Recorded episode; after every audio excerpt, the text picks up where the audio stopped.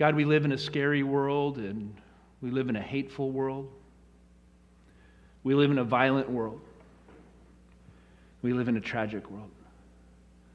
And yet we are asked again today to believe that you are good and that you are with us, and that through it all you are working out your plan of redemption to bring it all to a positive conclusion, and that through your Son Jesus, you have invited us to put our trust completely in you, knowing that you can work through all things for our good and for your glory. And so today we throw ourselves again on your mercy and your grace.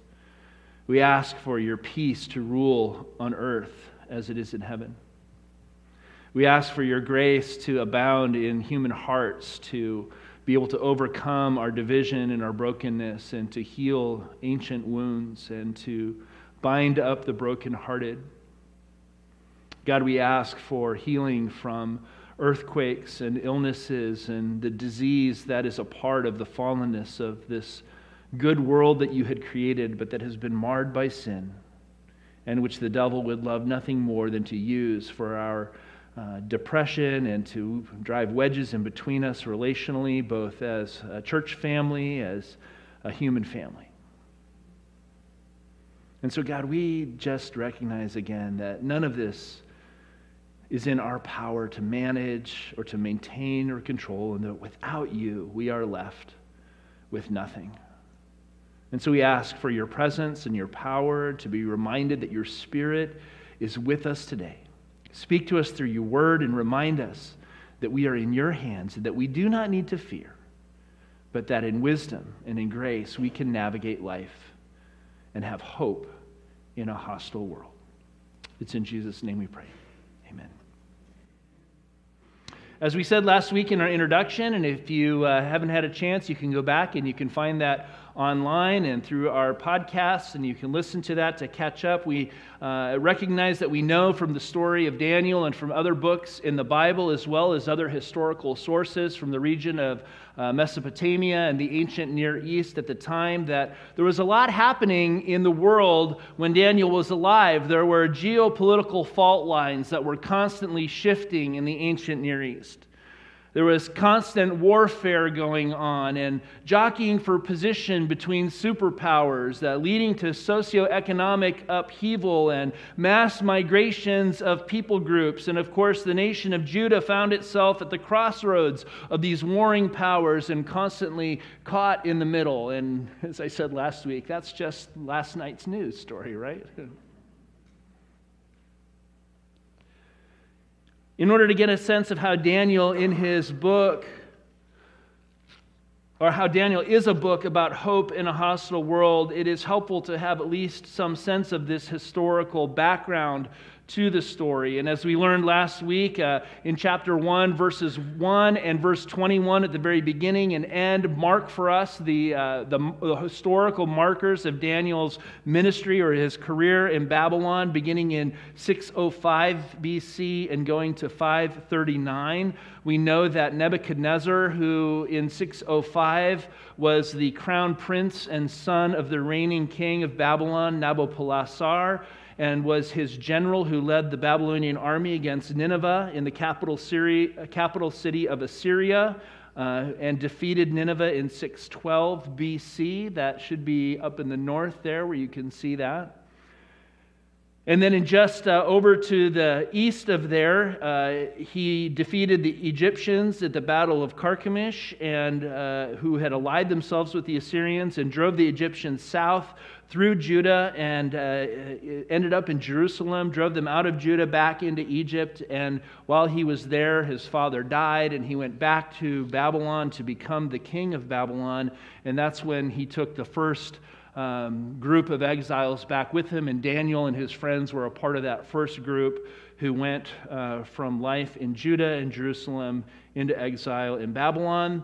Uh, they would have followed the known water routes at the time, particularly the Euphrates River, uh, as a way to traverse through the harsh desert climate at the time, which would have led them back to the capital city in Babylon. Now, we also know that Uh, Daniel was a contemporary of other biblical figures that you would have heard of, uh, particularly Jeremiah uh, and Ezekiel.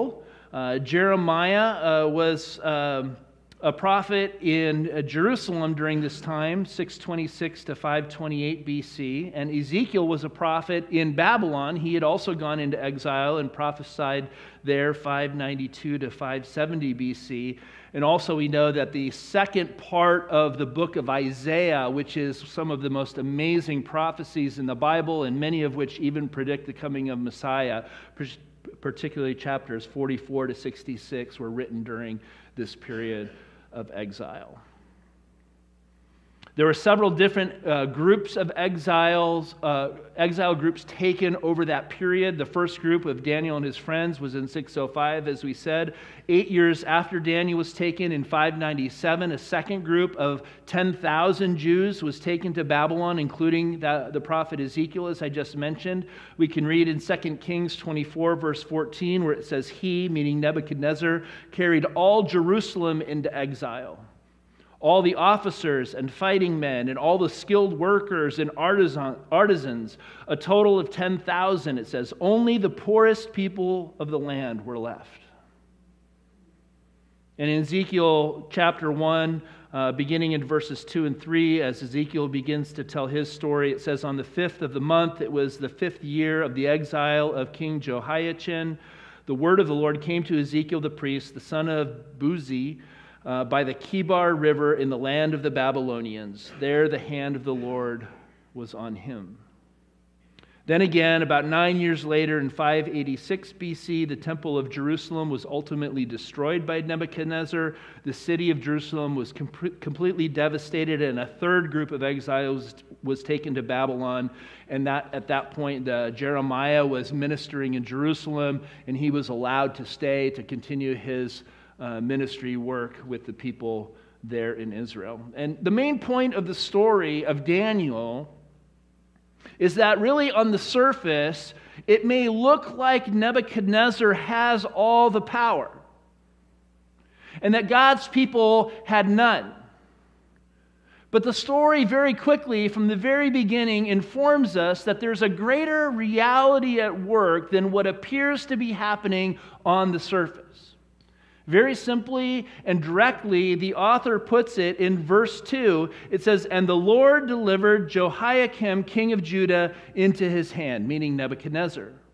See, though, though Nebuchadnezzar and the might of the Babylonian Empire at the time w- was considerable, they were not the reason that Jerusalem fell under his influence.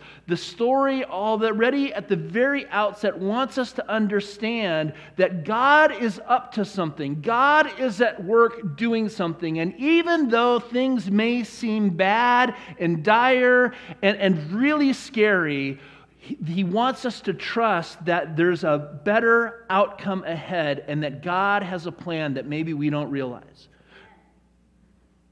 Again, the story doesn't tell us why at this point God would move against his people in this way, but we learn later in the story and through other books of the Bible like Jeremiah and Ezekiel and Isaiah that, that this seeming disaster took place because of the sin of his people. That Daniel confesses later in chapter nine that they've rebelled against God, that they've turned their back on God's ways, that they were no longer following the ways that God had revealed to them to go. And, and yet, in spite of these appearances, God is still in control. And beyond God being in control, it's not just about God being sovereign and God being in control and having this theological perspective that, yeah, God is all-powerful and all-knowing, and that's kind of this who God is. The deeper point that, that, God, that we want to take away from the book of Daniel is that even when God's people are unfaithful to God, God remains faithful to his people. Let me say that one more time. Even when God's people are unfaithful to God, God remains faithful to his people. Now, it doesn't mean that they don't have to suffer some consequences. It doesn't mean there aren't outcomes for our choices and our behaviors in life. And God's willingness to continue to bless his people, even in difficult circumstances, is a demonstration of God's larger commitment to the story of redemption, which is the larger arch of history that the Bible begins to teach us about. His plan and his purpose, which ultimately we know now is fulfilled in the person of Jesus Christ. And so Daniel reminds us that God never gives up on the people that he loves. God is always at work bringing his plans and his purposes to fulfillment. And this, more than anything else in life, is what should give us hope, even in the midst of a hostile world. Now we begin to see this story, or the reality of this story, play itself out right here in chapter one. We read, we read last week that Nebuchadnezzar had ordered the chief of his court officials to instruct Daniel and his friends and these other uh, exiles who had been brought to Babylon, particularly Hananiah and Mishael and Azariah, in the language and the literature and the culture of the Babylonians, and he was to assign them a, a daily ration of food and wine from the king's table, and they were to be trained for three years so they could be prepared to go into the king's service. They were going to be trained as court officials, as these uh, professional magicians and enchanters and, and, and, and high rulers within the, the culture of Babylon. And so we pick up the story then in verse eight of chapter one, where it says, "But Daniel resolved not to defile himself with the royal food and wine. And he asked the chief official for permission not to defile himself in this, this way." Now God had caused, or it says, literally it says, God gave the official to show favor and compassion to Daniel. But the official told Daniel, "I'm afraid of my lord the king, who has assigned you food and drink. Why should he see you looking worse than the other young men your age? The king would then have my head because of you." Daniel then said to the guard of the chief official, who had appointed over Daniel, Hananiah, Mishael, and Azariah, "Please test your servants for ten days. Just give it a shot. Let's do an experiment," right? "Give us nothing but vegetables to eat and water to drink. Then compare our appearance with that of the young men who eat the royal food, and treat your servants in accordance with what you see." So he agreed to this and tested them for ten days. At the end of the ten days, they looked healthier and better nourished than any of the young men who ate the royal food. So the guard took away their choice food and the wine they were to drink and gave them vegetables instead. To these four young men, God gave — there's God giving stuff again, right? Gosh, God always is giving stuff away. To these four young men, God gave knowledge and understanding of all kinds of literature and learning, and Daniel could understand visions and dreams of all kinds.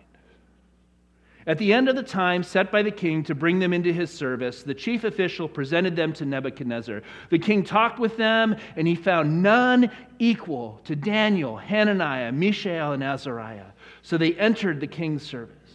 In every matter of wisdom and understanding about which the king questioned them, he found them ten times better than all the magicians and enchanters in his whole kingdom. That's a pretty amazing statement, right? Not just his fellow classmates, right? All of the professional magicians, enchanters in his kingdom. Now, scholars will suggest, if you read some commentaries on this passage, that it's interesting that if we start to think about it, until this point in the story, Daniel and his friends had seemingly provided no resistance whatsoever to the Babylonians at all, right? They had been taken from their homeland, they had received new names, they had submitted to foreign education and training, and probably even some, you know, inappropriate religious training for uh, under other gods. And then all of a sudden it seems that Daniel decides that he's going to resolve not to defile himself with the royal food and the wine. So doesn't it kind of beg the question, why was this the area that Daniel chose to take a stand? What was it about the food and the wine that was, that was the, the line that Daniel wasn't willing to cross? And, and it's really, to be honest with you, difficult for, for us to say with confidence exactly what Daniel was resisting here, because the, the, the passage doesn't exactly tell us. There are possible indications that we can get from the text and from the context of what we know at the time, but the reality is that the story doesn't tell us, and so we're simply left to kind of ascertain as best we can what we think may have been going on for Daniel. Now, we know that the situation had a deep connection to his sense of his relationship with God, right? Because the word defile that is used here had, has this sense of a religious defilement. He doesn't want to, to, to have something get in the way of his relationship with God. He doesn't want God to look negatively on him or to, to, for God to see him as being uh, impure because of eating this food and this wine. Now, this has led many to assume that Daniel's concern was for the Jewish dietary laws, which would be probably where our minds would go to first, right? That keeping God's laws and commandments meant that any good Jewish young man would want to keep kosher, that he would want to not eat uh, certain kinds of meat. Uh, and this may have been part of what was going on for Daniel. Some scholars suggest that there would have been no way to control the way in which the meats would have been butchered and cooked, which even though there would have been some meats that may have been considered kosher, they may not have been prepared in the right way. And so in order to just uh, uh, avoid any risk of being contaminated by food that was prepared in the wrong way, he said, we're just going to avoid all meat and we're just going to go all vegetables. Which, you know, I mean, that makes some logical sense, but then others come and say, well, but you don't have to avoid wine to be kosher. The Old Testament doesn't say you have to avoid wine in order to not defile yourself. So there's a, a little kind of niggling uh, chad hanging there that doesn't quite add up, right, for the kosher argument. This has led others to suggest that often food from the king's tables at that time was often first offered to gods as a sacrifice, and then because those gods weren't real and didn't actually eat the food, right, then the food would go to the king's table, and then the kings would eat it. And so what Daniel was concerned with is he didn't want to eat food that was offered to idols, and so he was avoiding uh, uh, defiling himself in, in that way. Um, but then other scholars suggest, well, but it wasn't just meat that was offered to idols. Idols, the vegetables would have been offered to them too. So he would have had to avoid all the food in order to not defile himself in that way. So that doesn't quite completely add up either.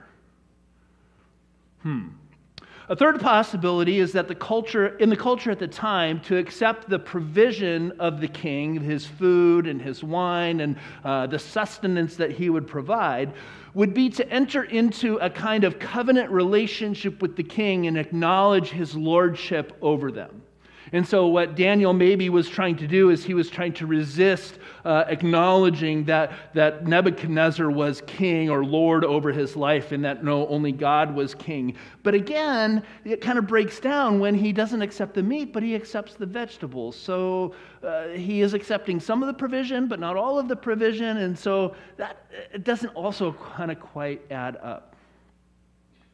Bottom line is that we likely cannot say for sure what exactly what was Daniel's main concern, but that in each of these scenarios, we can understand somewhat of the kinds of dynamics that was going on that were probably at play in the society at the time, right?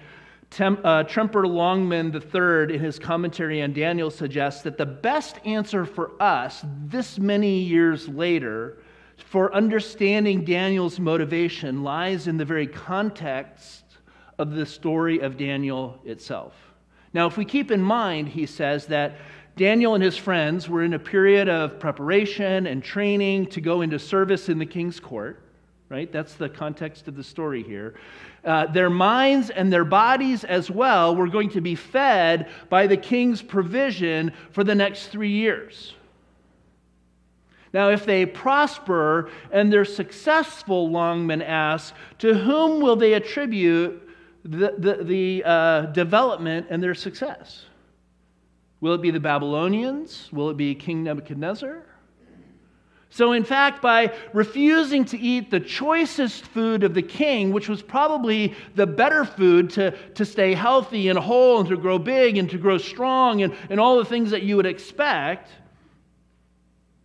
they know that it's not going to be the king who's responsible for the positive results that they see, that they end up looking healthier and better nourished than any of the other young men who ate the royal food. So Longman is suggesting that in the context of what we see happening in the other stories of Daniel, if we go on and read, rather than assuming that Daniel's diet of vegetables and water was somehow smarter and healthier to eat, and somehow an eating plan that now we need to model ourselves after, After because Daniel was so smart all those thousands of years ago, in the context of the larger story of Daniel, just the opposite may have in fact been the case. That Daniel is choosing to eat an obviously inferior diet to what everyone else is eating, uh, in, in, in, so that if he is prosperous and he's successful, the only possible explanation at the end is that the miraculous hand of God was at work and that what they're seeing is something that only God could have done.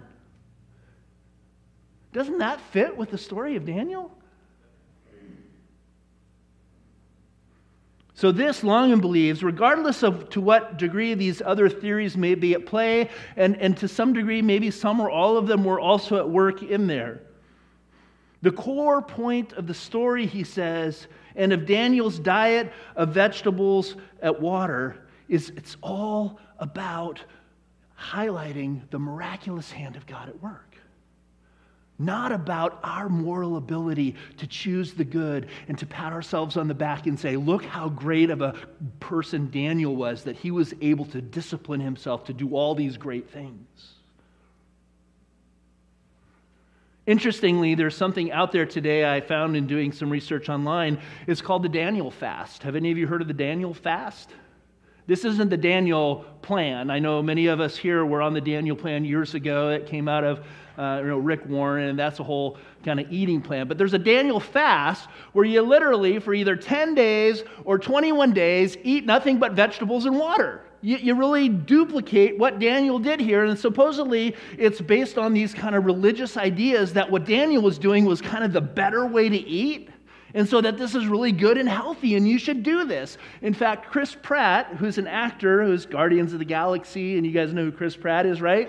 He was in the news because he was doing the Daniel Fast, and he was kind of promoting it as, as this thing that we want to do.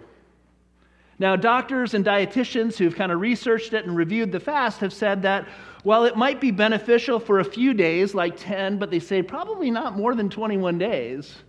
It might be beneficial as kind of a cleanse and to kind of restart the digestive tract. It is not a healthy lifestyle eating plan that you would want to pursue for very long. And yet in the story, it says Daniel and his friends ended up eating vegetables and water for three years. And they ended up being healthier and more developed than all of the other young men in the program. And so I think Longman is onto something here, that, that the story itself is pointing us away from this uh, amazing behavior that Daniel did that he gets credit for, and, and, and more so that Daniel and his friends were relying on the miraculous power of God to bring the success and the prosperity that they needed so that they couldn't claim the, the glory for themselves, but there was no other possibility to say, praise God because he did it and it wasn't me. Amen? Now, I think it's also important to recognize at this point in the story that the decision by Daniel and his friends was not a public display of resistance to the king. Did you catch that in the story? This is a private decision that Daniel and his friends choose in their relationship with God, and only they know, and maybe a few of the government officials know, but they're not going to tell the king, right? Because they don't want to die. They're the only ones who know the truth. And so Daniel quietly approaches this, this king's official and asks him for, for this accommodation. And even though it says that God gave him a, a favorable, sympathetic heart towards Daniel, even in his fear, he's like, well, but I don't trust that this is going to work out, and so I can't go there with you. You know, so Daniel's like, okay, gosh, what else can I do? Oh, maybe I can talk to the guard. So he goes to the guard and he says, hey, guard, maybe let's just try this for ten days, right? Let's give this experiment. And the guard's like, oh, okay, I can do it for ten days, right? And they try it for ten days, and lo and behold, it works out, right? And so they, it, God gives him this pathway and this plan to, to pursue this, this idea that, that ends up producing the fruit that Daniel was hoping for. And so the ups and downs of the story, Daniel is beginning to emerge in the story as the, the consummate wise man who, who knows how to choose the right behavior in the right way to produce the kind of right result that God would want for him. And to, to know how to pursue the right relationship with the right people at the right time to produce the godly effect that, that he's hoping for. And Daniel's ten-day experiment works, and his friends eat vegetables and water, and, and privately, under the radar, to the glory of God, they end up eating vegetables and water for three years. And as we said here in chapter one, there are three times when we see that God gave something to someone, right? God gave Jehoiakim and Jerusalem to Nebuchadnezzar. God gave the chief official sympathy for Daniel and his friends. And then in verse seventeen, we see that God gave these four Judean young men knowledge and understanding beyond anything anybody could have ever expected or explained by any natural phenomenon. In fact, at the end of the three years, the king not only recognizes their brilliance, but claims they're ten times superior to all the other professionals in the kingdom. And even though Nebuchadnezzar likely probably took all the credit himself at that point, right? Daniel and his friends knew privately. And we know, too, as readers now, all these years later, that there was another power at work behind the scenes. And there was one who was the one who was really pulling the strings. There was one who was really producing the fruit. There was one who was really bringing the prosperity and the success for Daniel and his friends. And so maybe for us, in our day, it might beg the question for us, where do we hope to find answers for our own progress and development and success in life? Is it from the seemingly choice, fair, the luxurious food that the world has to offer? Or is there maybe another source of wisdom and success that we can come to know in our relationship with God? And if we're willing to maybe forego some of the choices fair and the things that the, the world says and maybe even logic says are, are going to be the things that are most beneficial, but we trust in the wisdom of God that, that the blessing of God is what will bring the greatest success and prosperity that maybe we didn't anticipate we could have experienced. I think about this in the principle of stewardship, right? Uh, God, God asks us to trust us with our mo- trust Him with our money. And man, it's hard to trust God with our money, isn't it? Because uh, we, we survive on money, we live on money, we, we thrive on money. And yet God's principles throughout the Bible say, says, hey, gosh, you know, if, if you trust me with your money and you, you live generously and you live open-heartedly and, and you, you bring the, the first fruits of your profits to me and, and you listen to the voice of my spirit and you, and you give money away to people when, who are in need and, and you're looking for opportunities to, to, to To, to mirror my heart for other people with your money, I'll bless you in ways that you can't imagine. And that's not a prosperity gospel. Don't, don't mishear me here. He may bless you with more money. God does that. But, I, but, but he may bless you in other ways. You, you, may not, you may not live, you know, some wealthy prosperity gospel lifestyle, but you may be rich in joy and happiness and fruitful relationships where you get to the end of your life and you go back and you go, man, I never would do it in any other way. and you look at the people who spent their life chasing the brass ring of upward mobility and trying to keep up with the Joneses, longing for the mansions and the yachts and the Mercedes-Benz, all the while looking for all of the luxurious food that the world has to offer, but never being happy or satisfied or, or enjoying one moment of their life.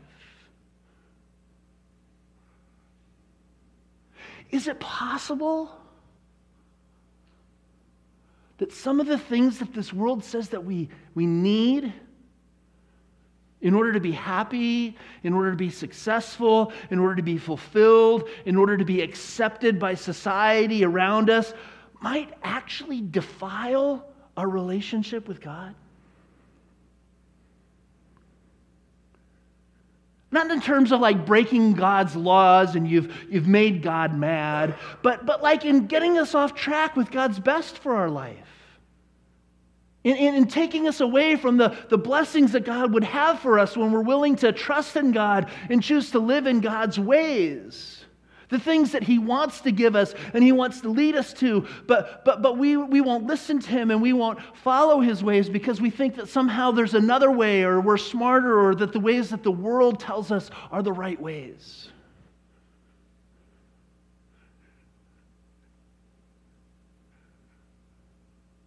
Is it possible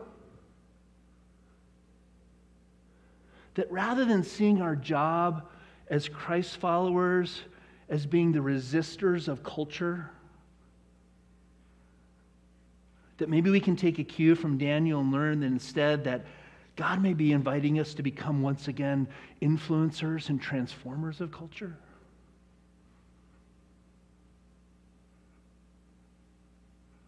That He wants us to learn how, how to live in the world, like Jesus said, but not be of the world?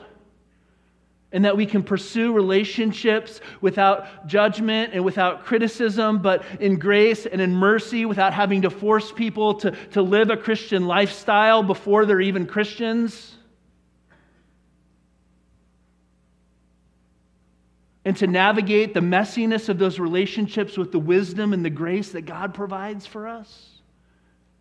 And maybe we don't even do that publicly, but maybe it starts privately, behind the scenes, below the radar, where, where we're just doing it in our relationship with God and trusting God to bless us and give us the fruit of that blessing so that we have those opportunities, like we're going to see next week in chapter two, to actually then tell our story of where God has shown up and done miraculous things in our lives. And what's a stronger testimony, brothers and sisters? Let me tell you about four spiritual laws that you need to believe in order to make it to heaven someday.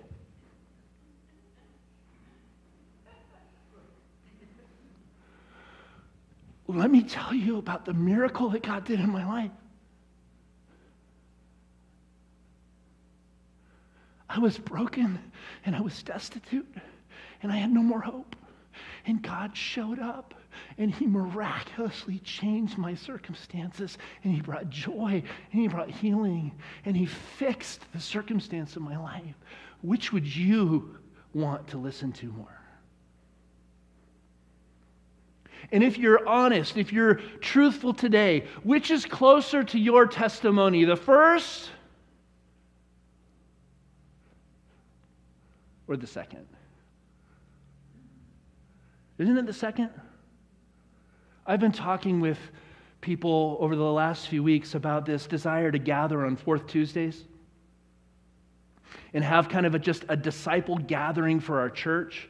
And I, and I, I've been trying to explain wh- why I want this to happen and what I want it to be like. And the best I've been able to describe it is, is, is it feels like it should be like a Celebrate Recovery experience.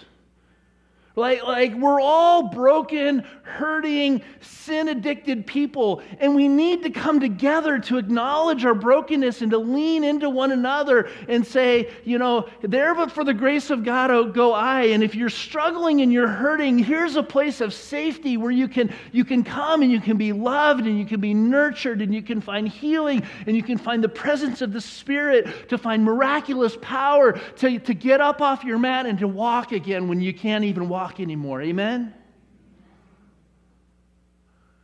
And every time I talk to people, I, I talk to people, some people kind of go, huh, uh-huh, huh, yeah. And then I talk to people who've actually been through Celebrate Recovery, and they go, no way, yes!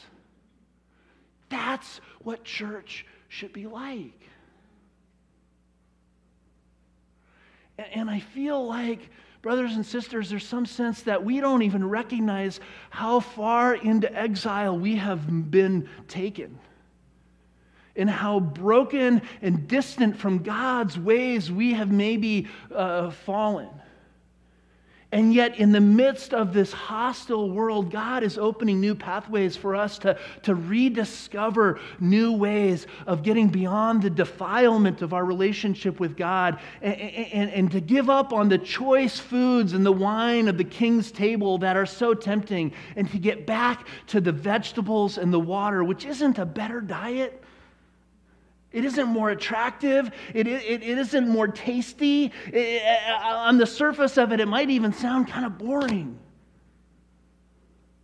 And yet God says, if you trust me with it, if you trust me, there are blessings that you may discover in other ways. And there is rich food from heaven that I have for you that maybe you didn't even know existed before. You might remember that Jesus taught his disciples that following him in this world would always create a kind of tension for us, but that we should not seek to separate ourselves from the world, but rather to learn to be salt and to be light in the midst of the darkness in which we find ourselves. You remember his prayer from John seventeen, beginning in verse fourteen. He says, I have given them your word, and the world has hated them. For they are not of the world any more than I am of the world. My prayer is not that you take them out of the world, but that you protect them from the evil one. They are not of the world, even as I am not of the world. Sanctify them by the truth. Your word is truth. As you sent me into the world, I have sent them to go hide in church on Sunday morning. I have sent them to only associate with other evangelical Christians who believe the same way they do.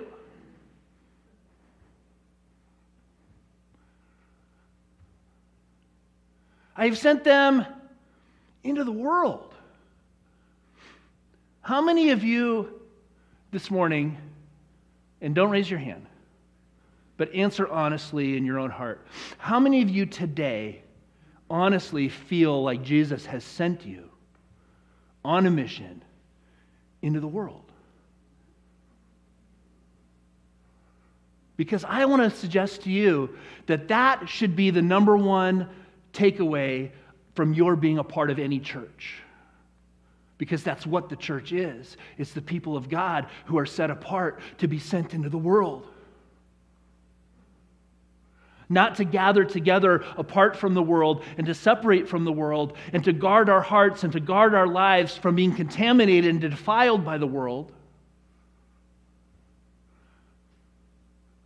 but to be salt and light and to be an influence, to change the world. But how we change the world, we need to learn from Daniel, because the key is, like Daniel and his friends, it takes wisdom to know the right action at the right time and the right word for the right moment in order to affect a godly result. How we engage with the lifestyles and the culture around us will take great patience and wisdom and sensitivity and grace and love and tact, because these people don't believe what we believe. They don't know God the way we know God. They haven't been redeemed by the love of Jesus like we have. And ultimately, what we've been saying over and over again is what the world needs the most. What they need to see and to taste and to touch is not what we have to offer, but what no man can do. The miraculous power of Jesus to change their life. God is not interested in legislating lives of external conformity through his will. God desires transformed hearts that lead to lives of thankful obedience and the overflow of his love towards God and neighbor. That's why Paul said ultimately in Ephesians six, verse twelve, our struggle or our warfare is not against flesh and blood, It's against the rulers and against the authorities and against the powers of this dark world and against the spiritual forces of evil that are in the heavenly realms. We, like Daniel, do not need to look to the things of this world or the ways of this world in order to bring us success. And I would suggest to us in this post-pandemic, post-modern, post-Christian world, nothing could be further from the truth for the church. Let me say that again. We, as a church, like Daniel, do not need to look for the things of this world or the ways of this world to bring us success. Rather, we need to look to God and to the wisdom that God provides. Learn how to make wise choices that reflect God's goodness among us, that reveal God's blessings to us, so that when we have the opportunity, as we will see next week in Daniel chapter two, all we are simply asked to do is share our story of where God showed up and through his miraculous power blessed us. That's what a testimony is, not about how good we are, but about how good God is, and the ways God continues to work for our good and for his glory. Amen? Let's pray. Heavenly Father, we thank you for Daniel and his friends, for your faithfulness to your people who, even though they turned their backs on you and they walked away from your ways, that you nonetheless, even in exile, remained faithful to them and walked with them and blessed them. In our days of exile, God, when we live in a, a, a non-Christian nation, in a world that seems to be going to hell in a handbasket, would you give us hope again in this hostile world? Would you remind us of our calling to be salt and light and to be people of influence and transformation and to not separate ourselves from the world, but, but to be sent into the world with the power of love and the power of grace to overcome the darkness? Not be by, by laws and morality and legislation, but by genuine acceptance and mercy and grace to bring your miraculous healing power in the lives of the people who desperately need to know that you are real and that you are alive and that you have a plan and a purpose for their lives as well. God, bring us together as a faith community. And, and on Fourth Tuesdays in the year ahead and in many other ways, help us to, to taste and see your power at work in our lives, in our relationships, knowing that we don't have to do it alone, but you have called us together to be the church, to be your community of people who are leaning into one another so that as we are sent out, we are sent out together to fulfill this mission that you have called us to do, to simply share the testimony of the power of Jesus in our lives. And it's his name we pray. Amen.